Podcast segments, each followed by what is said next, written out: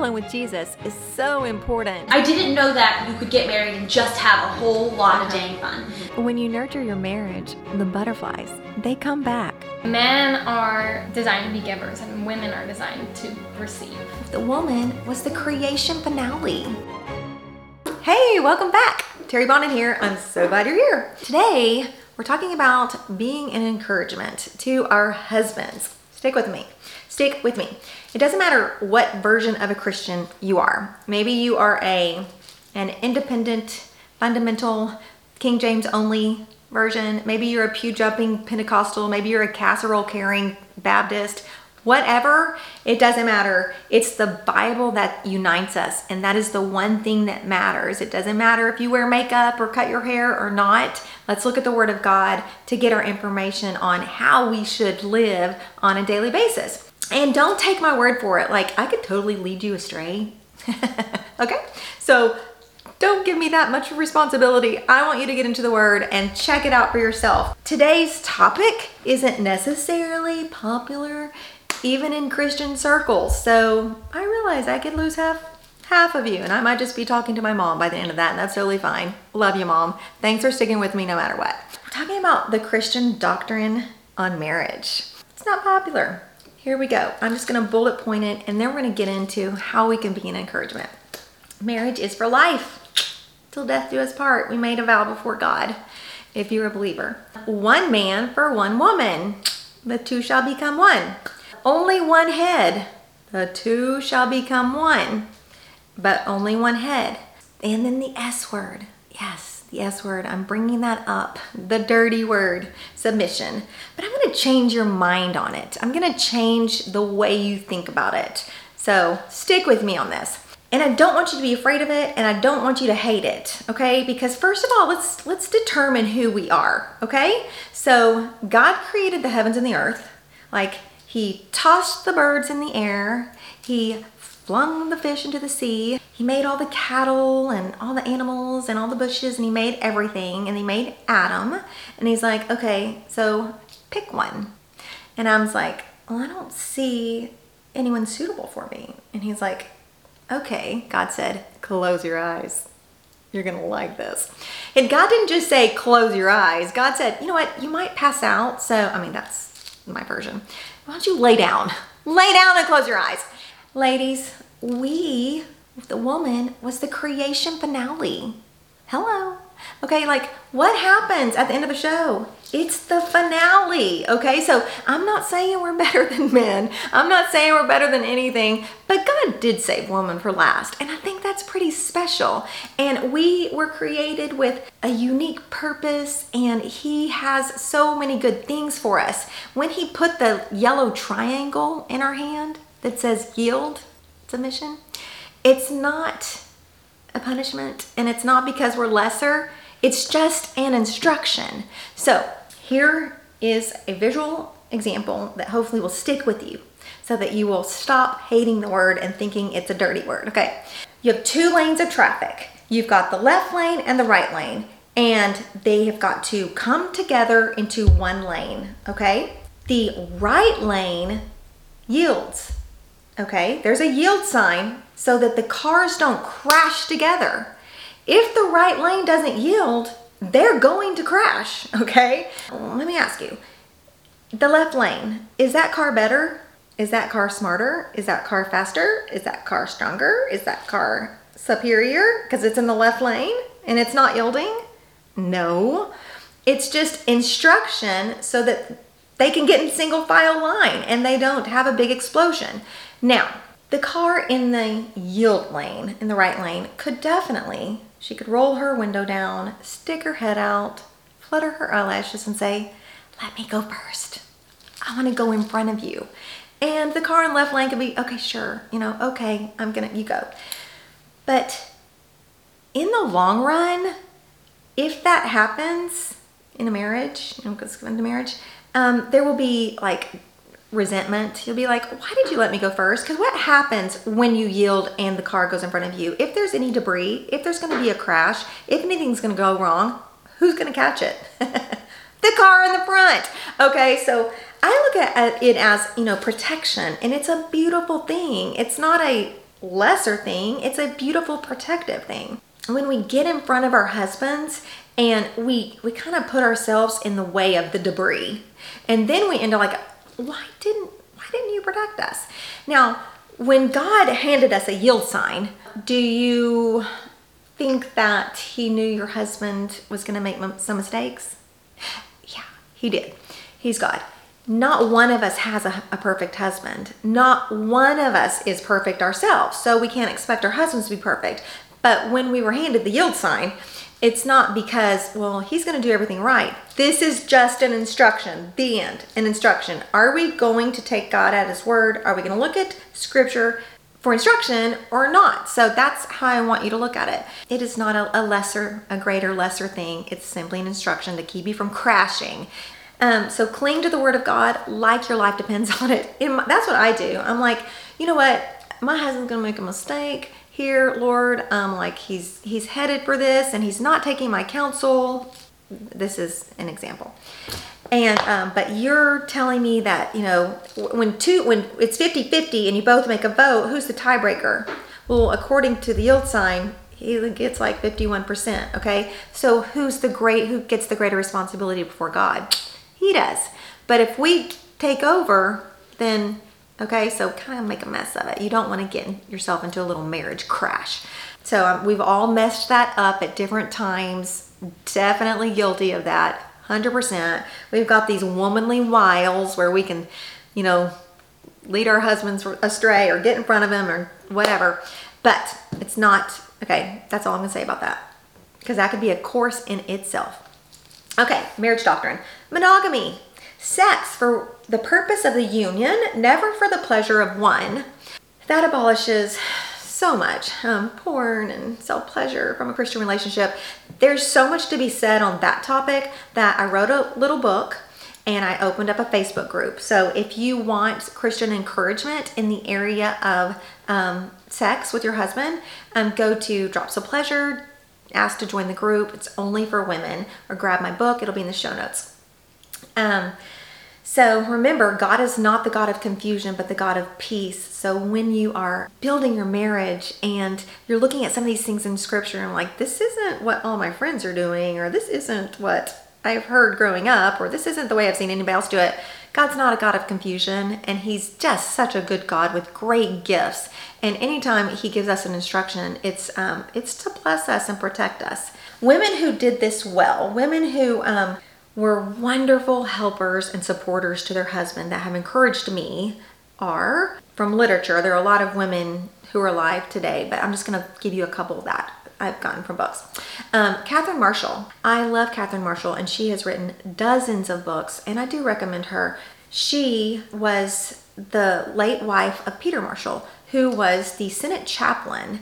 And so he had a church where all of the senators and the president attended, and so he was in high demand, um, constantly speaking, constantly doing meetings and lunch meetings, and a lot of influence on high profile people in the government. And Catherine was an extreme introvert, incredibly intellectual woman. She was a very much behind the scenes woman, but she supported her husband so well by making his life and his job a little bit easier by um, she would find quotes and send him quotes and find um, article clippings and stories and she would pass him stories notes and quotes so that in his speaking engagements because when someone has to speak over and over and over a lot of research goes into um, that type of career. And she would make his life a little bit easier so that when he was at home, he wasn't always having to be in the books and researching, but he could spend more time with Catherine and her son. So that is the way that she supported him and helped him. It was a very behind the scenes thing, but it blessed her husband and it blessed everyone he spoke to, and it blessed her family in turn. Well, um, little side story he ended up having a heart attack at 46, suddenly left the earth, went to be with Jesus, and um, all that work that she'd been doing writing and researching um, became her career and she became a new york times bestseller like overnight. She did not want that and was not expecting it but that's the way the lord had it ordained for her life and that's the way she went on to pay her bills. But she was her life is a great encouragement to me and i do recommend her books. They have greatly impacted my life. And then another one that I also recommended last in my last episode on mindset was Ruth Bell Graham. She also, her husband was also gone a lot speaking, and she too considered his career. She considered what he was doing while he was away, and she found stories and quotes and clippings and would send them to him to make his job on the road a little bit easier. So he too, when he was home, could be more present in mind. And so she and the kids were more blessed because she supported him so well in that. You think, okay, well, that just sounds like an old fashioned marriage. And that just what, no, I am today's woman and I have a career. And, you know, he needs to be helping me because I got the kids and I got the job and I got the, all the things. And, you know, maybe that's how you're feeling and that's what you're thinking. And I get that. When we had a bunch of little kids, and we've always had a bunch of little kids, it seems like, um, I, and I was new at it. I was just, wow, quickly overwhelmed because I never babysat, didn't really know what I was doing. Oh my goodness, I was a mess. Just a mess. Let me tell you. Like, we had kids fast and I was losing the kids and locking them in the car and locking my keys in the car. I mean, like, my poor husband, like, I would call him at work or text him or whatever all day, honey, I've lost Madeline. Honey, I've locked Madeline in the car. Honey, you know, whatever. The kitchen's on fire. And um, I realized at one point, okay, so I'm probably not being a very good supportive wife to him. Like, I mean, like, I've, it was all towards me. I need you to help me. I can't do this. This is too much. My life, our, our life is growing so big at home. Can you just quit your job and come home and help me? You know, that's sort of how I felt and definitely how I was acting. And I realized, you know, I should probably only send him encouraging texts because, like, how can he um, do a good root canal when you know, he's worried about the kitchen being on fire or the kid that I just locked in the car. Um, so, um, yeah, you can, you can, t- what does your husband do for a living? Consider what he does for a living and how you can support him. Maybe you're like me and you're SOSing all day thinking, help. Or I've seen women do this. Um, you know, the husband's gone all day and she's home and he walks through the door and she's like, here's the children. You know, ah, it's been a really rough day. Here, it's your turn. Take them. Well, first of all, go back to the last episode on mindset because that's not the right mindset to have. And it's not supporting your marriage or your family. It's going to benefit you more if, like, you think, how can I, you know, how can I want him to have a soft place to land? Okay, so am I just giving you old fashioned advice or am I giving you scriptural advice? I'm glad you asked. Scripture says, He who refreshes others will he himself be refreshed. When I was that young, crazy, out of control mom, where I mean, goodness gracious, it's a miracle I still have all of my children. I found that scripture and it like jumped off the page at me, and I thought, okay, I need refreshment so badly that I better start refreshing other people right now. I'm like, okay, kids, get in the car. We're to go weed somebody's yard. I mean, like, okay, who are we to write a note to? We're writing a letter of, you know, encouragement to somebody today. And I just started looking for people.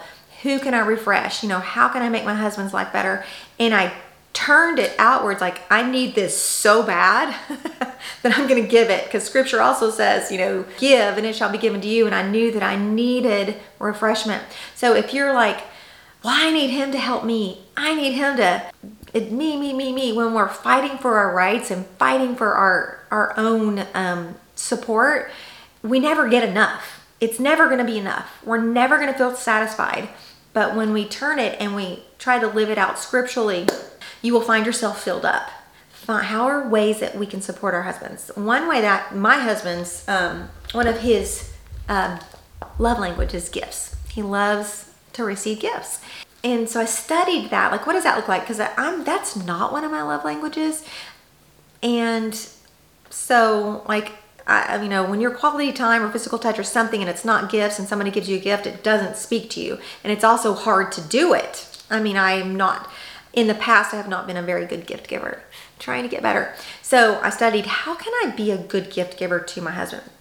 Well, believe it or not, doing little things like he um, he doesn't necessarily stop for lunch during the day, like take a lunch break, but he loves when I make him a little a box full of healthy snacks because he will snack his way through the day, and um, he's super health conscious and he wants to keep his blood sugar balanced and he, you know, all of those things. So when I provide him raw nuts and little turkey roll ups and um, cut up red and yellow orange bell peppers and that type of thing. To him, that's a gift, and I'm supporting him, and it just does so much for his soul and for our relationship. Such an easy thing to do, right? So I can support him by understanding that his stresses are different, and I don't really have to understand his stresses. I don't have to understand everything about the intricacies of dentistry, but I can be a listening ear. I can be I can I can just be there for him and understand that he does have stress and when he comes home, I don't need to bombard him with everything that was hard during the day cuz that's not supporting our marriage or him well at all. I can support my husband and our marriage by being wise with our finances. Now, I really hate this one. um, I, you know, it's just more fun to spend money, right? Um, and to spend money without thinking about it. But it does take a load off a husband's shoulders when he knows he can trust his wife. Um, we have household budgets. We women do. We're the gatekeepers. We we buy what comes into the house. We buy the food. We typically buy the furniture and the decorations and those types of things. So we get to determine how much we're spending on things. And um, and if we're wise and prudent, that is a way to support and bless our husbands. I was reading a story. So this story was a story inside of a story. It's a book full of stories. Okay, homeschool mom here. I heard so many stories. I can't remember. If this story rings a bell with you and you know who it is, could you please message me and tell me? The actual story has stayed with me, but the names and the title are gone. They're just forever gone. But um, there was this couple and they were poor and this was like in the 1800s they lived in the country and um, the woman um, managed the household you know she had chickens and cows and a little garden and those things and the husband did what he could um, but for years you know he did what he could to help and to provide for the family but it was never a lot. They were never in, in abundance. Well he lost his job. He ended up losing his job at a really bad time in life like too like too close to retirement to recover type thing and start a new career. And he was despondent. He was so down and depressed. But he had married a wonderful woman. And all through the years they'd been married like 30 40 years she had taken a little bit of her household budget. And um, she'd put it aside in a little drawer every single week and she would take eggs and she would sell them and she'd put that money aside and she was preparing um, for their future. She was preparing for a time when her husband wouldn't would hopefully be able to come home and do some things that were part of his passion projects that he had on his heart. She knew that he wanted to write a book, but he was always so busy providing for the family outside with his trade. Well, when he lost his job, he was like, I don't know how we're going to recover, and I will definitely never be able to write this book now. And she was able to go into that little drawer and pull out that money and say, honey, I've saved this. You can. You can stay and write your book in peace and not worry. We will be provided for for the next, it was a very long amount of time. And wow, I mean, talk about an incredible supportive wife and her um, her character not only blessed her husband and her family, but everybody that his book blessed. It reached that far. So when we support our husbands, we are supporting um, we're supporting so many other people. Okay, so there's another story. Um, I have to tell you, this couple, this novelist, he and his wife were on the brink of a divorce. They just absolutely could not see eye to eye on um, anything but they loved each other. They got married and they, um, you know, when you get married, you marry somebody because you love them and you want to spend time with them and you get along and you like conversations, you like spending time. Well, little irritations on a daily basis, if they're not taken care of over time, can become giant brick walls and separate a, a couple from each other. So that had happened, and they were not communicating, and they were not getting along, and they did not have a love relationship anymore, and they did not enjoy being together. But they both missed it, but neither one of them knew how to tear that brick wall down. Well, one day he was in the shower and he just broke down. Just he's just like, I just want my marriage back. I just want the woman I married back. And it hit him. He said, I cannot change her, but I can change myself. And so he said, um, I am going to ask her, What is one thing that I can do for you today that would make your day better? And so the next morning he got up and he knew he had a busy day at work. Um, but he said, Wife, I can't remember her name, um, what is one thing that I can do to make your day better? And she was like, huh, You know, what do you want? And she she knew he had a busy day at work, but she was gonna test him. And she said, Okay, clean the garage. Well, in spite of his busy day and after his busy day, he cleaned the garage. Well, the next day he was like, What is one thing I can do to make your day better? And she's like, Hmm, okay, clean the kitchen. So he cleaned the kitchen and he didn't clean it with, you know, a bad attitude. He cleaned it with a happy heart, like as you know with kindness in his heart with his the on authenticity of you know I, I want our relationship to be healed and then the next day he gets up and he was like what is one thing i can do to make your day better and she said ah I should be asking you. I'm so sorry. And it just it just broke her. She broke down and it just pulled that wall down. Um, he was no longer fighting for her rights, for her to support him, and she and it. He, when he stopped, she stopped. Once somebody has to be the first person, right? He who um, refreshes others will he himself be refreshed. In this case, the husband chose to refresh the wife, and they were both blessed. So I encourage you today, maybe ask that question to your husband What is one thing that I can do to make your day better? And I promise you, friend, it will come back to you. It will come back, and you will be blessed, and y'all will be blessed, and your family will be blessed. So, okay, y'all have a wonderful day.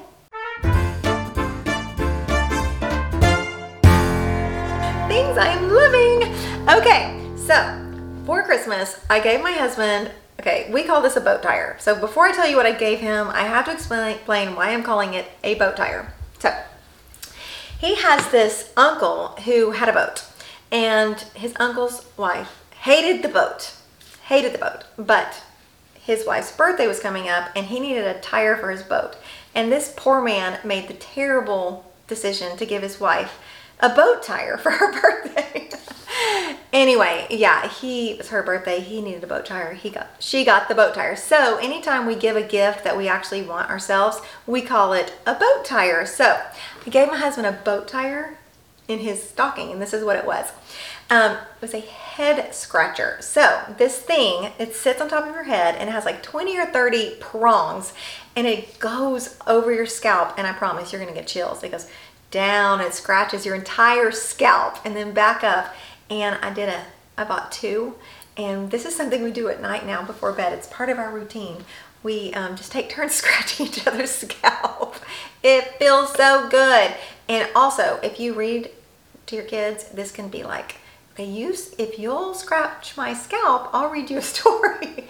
you know, you want, you're gonna fall in love with this. It is amazing. So go check it out in the notes. Thank you for joining me, my friend, and meet me back here next week in this space. And if you don't follow me on Instagram, I'm Terry Bonin on Instagram. I'm Terry Bonin on Facebook, and oh, Terry Bonin on Spotify. I happen to be me everywhere I go, and that's a good thing.